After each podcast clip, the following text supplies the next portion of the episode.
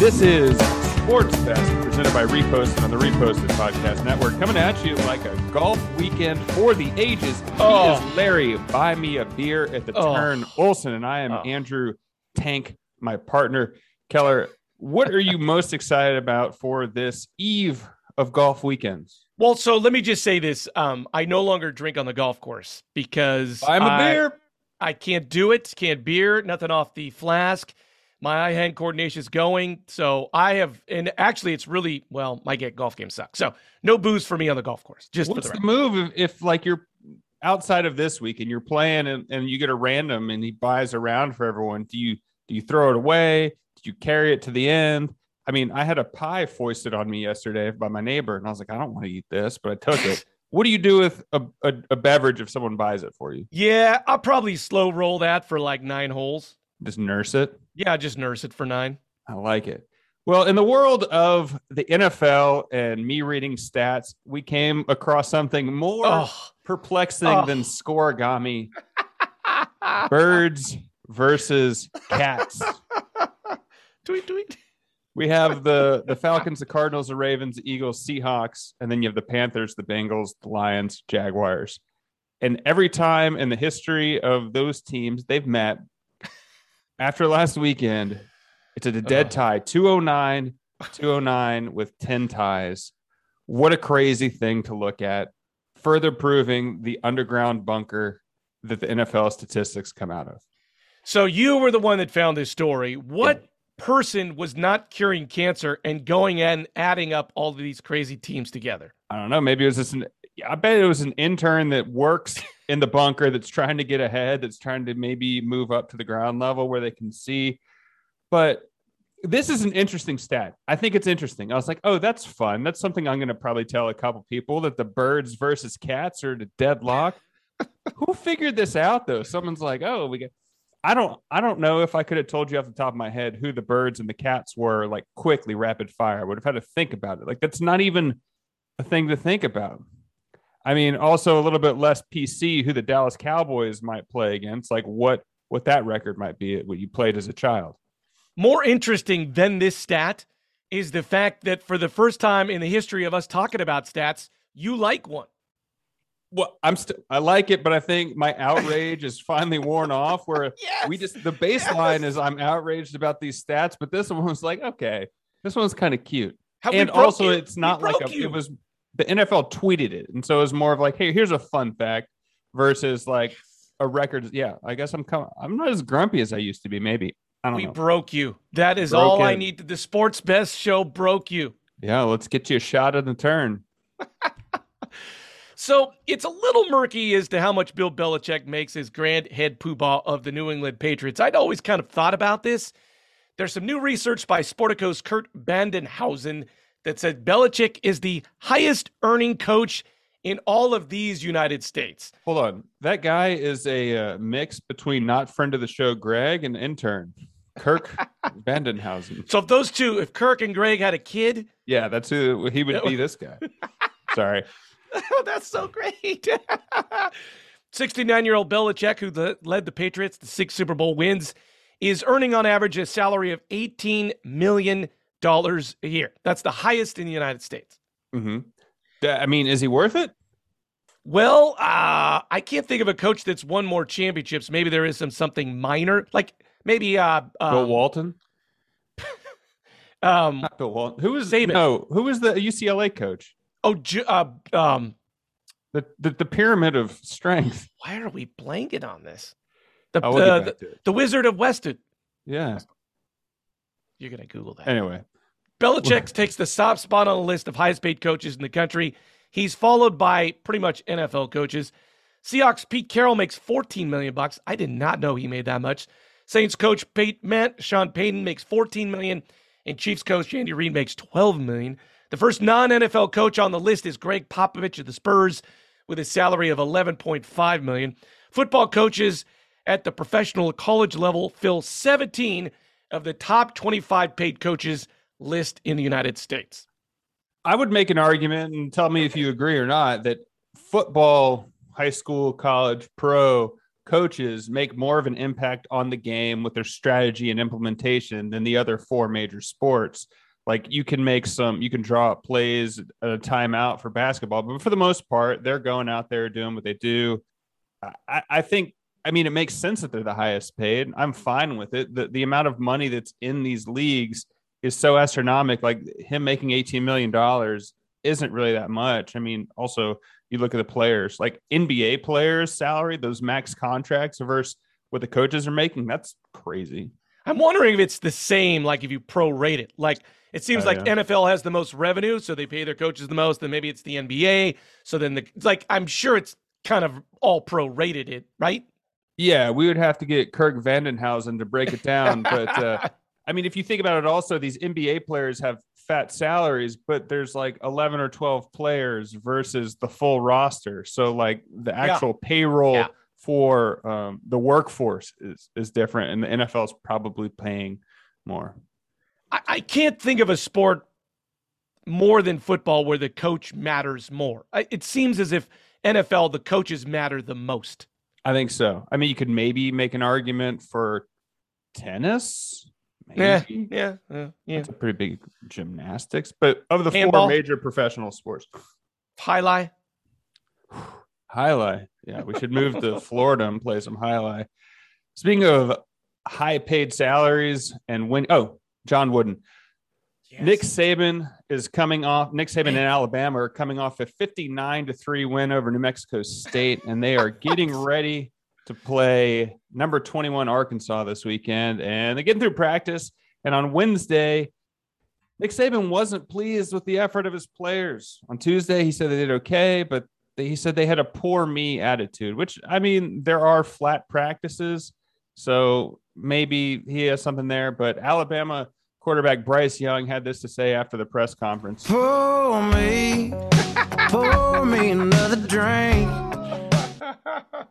so I mean, you gotta when you're at the top all the time and everyone's like circled you on the calendar, you have to be prepared for every single week. And so Saban's got to do whatever he can to get them motivated because you come out flat, you could lose your top spot. You know, I just, you know, he I don't understand why Nick says the things that he does to the media. Like, why does he need to come out and say to the media, "Oh, they had a poor me"? I mean, I guess I don't know. My guess would be that if if him talking to him in the locker room isn't really coming through, that has a way of wrapping mm. around like your mom or your girlfriend or your friend from high school reads about this or hears about it and they're like, "Hey man, what's up? Well, you guys aren't really trying." And so maybe it's a more 360 approach. I don't know if that's it, but that's what I think. Hey man, did you get the poor me's today? I want someone to say that to me. Poor me. Yeah. Going to bed. Wife, yeah. hey, you got the poor me's going on today, yeah. Lair? This is Larry's long shot. That's how we're starting this. I don't know. I was, I was, I took a swing, see if okay. we could go into it seamlessly, and I missed. I love it. You know, baseball award season is underway. Brewers pitcher Corbin Burnes winning the NL Cy Young Award. 27 year old became the first pitcher in the modern era to lead all qualified pitchers in strikeout rate, walk rate, and home run rate. Robbie Ray of the Blue Jays, the AL Cy Young Award winner. Outfielder Randy Arozarena and Red second baseman Jonathan India were your rookies of the year. Wow. As of this taping of the show, the MVP awards have not been passed out. On March 19th, a bettor in Nevada placed a $30,000 bet on Shohei Ohtani to win the American League MVP at 30 to 1 odds. Ohtani is a finalist along with Blue Jay stars Vladimir Guerrero Marcus Semien. If Ohtani wins, the bettor will collect $900,000. Mm-hmm. Now, $30,000 is a lot to put on the bet to win the MVP, right? Yeah. I mean, it is. But if your net worth is 450 million, sure. it's not that big of a deal. I think when you become ultra, when you are in that financial situation, you, you want to place a bet that you actually feel something. Like there, there's skin in the game. So I bet you thirty thousand dollars is the equivalent of us putting a thirty dollar bet. Maybe he's like, well, if I if I win, that'll be amazing and that'll be great. But if I lose thirty thousand, probably doesn't care. The Sharks were really on this because Ohtani opened at 60 to 1 to win the MVP, right? He, mac- he immediately attracted a lot of attention. It dropped down to 31, 30 to 1. That's when this guy put this bet. I didn't know this. Nevada sports books were prohibited from accepting bets on anything decided by a vote until 2015. The Heisman Trophy was the first awards marketed allowed by the Nevada Gaming Control, and betting on MLB postseason awards like MVP were approved the following year in 2016. Yeah, because I guess you could you could say that they're they can be impacted. You can start buying off the voters. How would you like all the baseball writers of America across the country? You could buy them off. No, but if it's a closed vote and you buy five of them off, like it makes a difference. I heard a, a funny take. Adam Carolla has this thing. If if you ever want to throw a, a game, you get to the long snapper, you pay them off because they're not making that much money, and a missed like a bumbled uh, field goal is a big deal. The, the, the angle on this story, though, from ESPN, like to me, it read as if we should feel sorry for the sports book. They're talking to the guy that runs this particular sports book. He's like, yeah, it's definitely going to be a black mark on the year and it'll stand out. And my question is, do we feel worse for the sports book if they have to pay this out or for Shohei Ohtani for having to be on the Los Angeles Angels? Yeah, that's a that's a pretty good 50.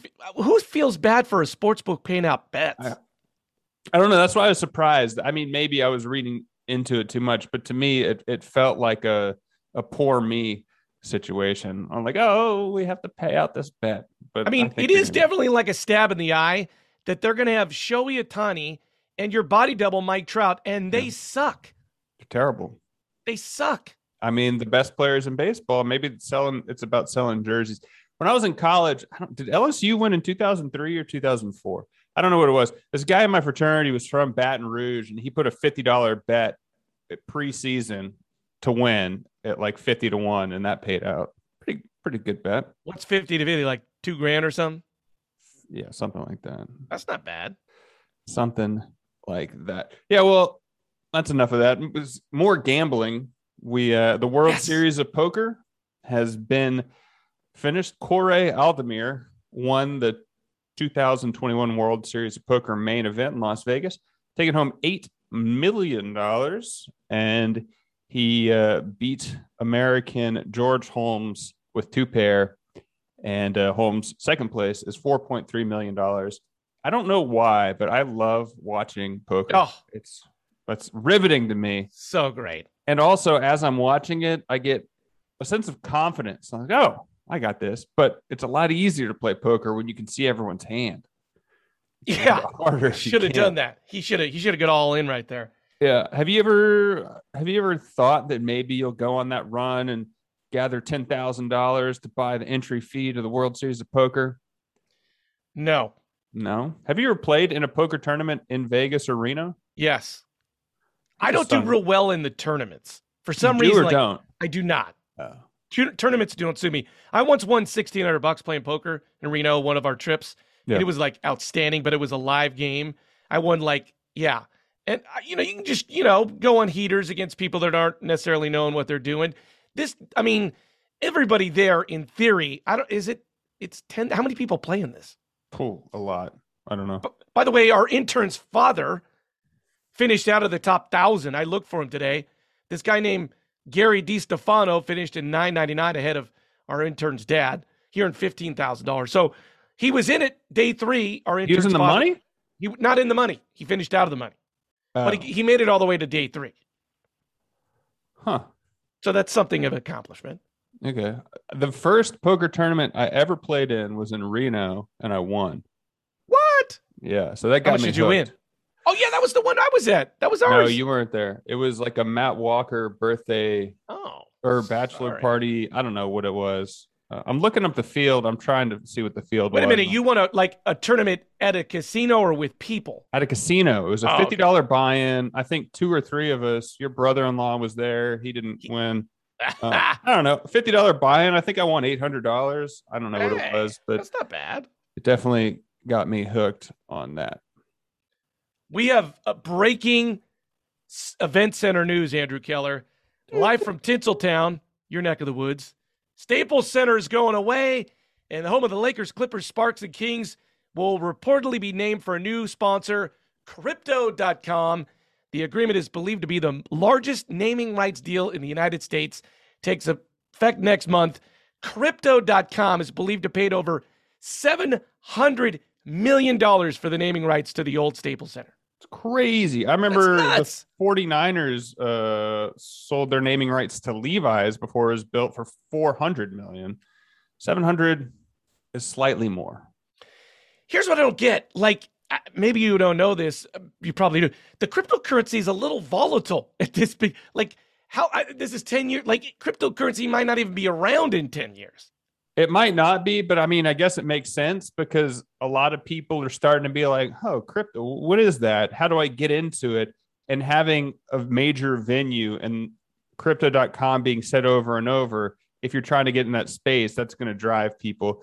I didn't buy paper from Staples because that's where the Lakers played.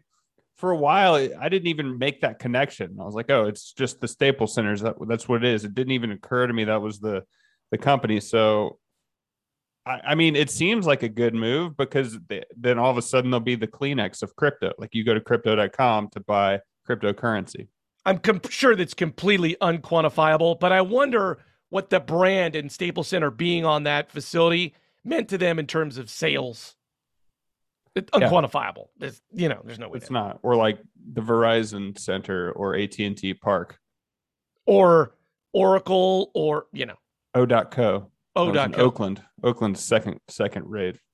So I guess my big question about this crypto.com is should should we short Staples stock? Does that mean they're going away? Like should we bet on them going bankrupt? I definitely I do feel like I read a lot of Staples commercials mm-hmm. and I always wonder how is Staples still in business? I don't know. There's it it doesn't seem like it's it's going to be around too much longer.